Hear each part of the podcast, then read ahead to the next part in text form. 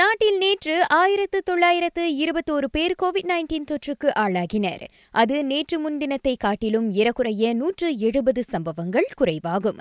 நேற்று ஆயிரத்து எழுநூறு பேர் கொரோனாவிலிருந்து குணமடைந்தனர். அதோடு புதிதாக இருவர் கோவிட் நைன்டீனுக்கு பலியாகினர்.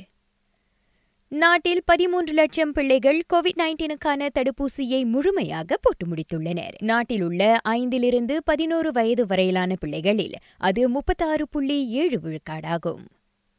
ஸ்லாங்கூர் பட்டாலிங்கில் நாற்பத்தேழு இடங்களில் தடை செய்யப்பட்ட நீர் விநியோகம் வழக்க நிலைக்கு திரும்பியுள்ளது. புக்கெட் டங்கில் நீர் விநியோக அமைப்பை மேம்படுத்தும் பணிகள் காரணமாக அவ்விடங்களில் நீர் விநியோக தடை ஏற்பட்டது.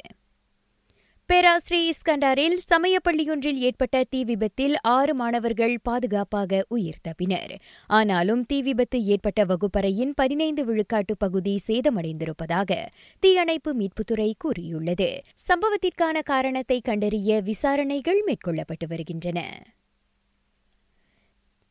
சிங்கப்பூரில் வெளிநாட்டினர் ஒருவருக்கு குரங்கம்மை தொற்று ஏற்பட்டிருப்பது உறுதிப்படுத்தப்பட்டுள்ளது. பிரிட்டிஷ் நாட்டைச் சேர்ந்த அந்நபர் விமான ஊழியராக பணிபுரிகிறார்.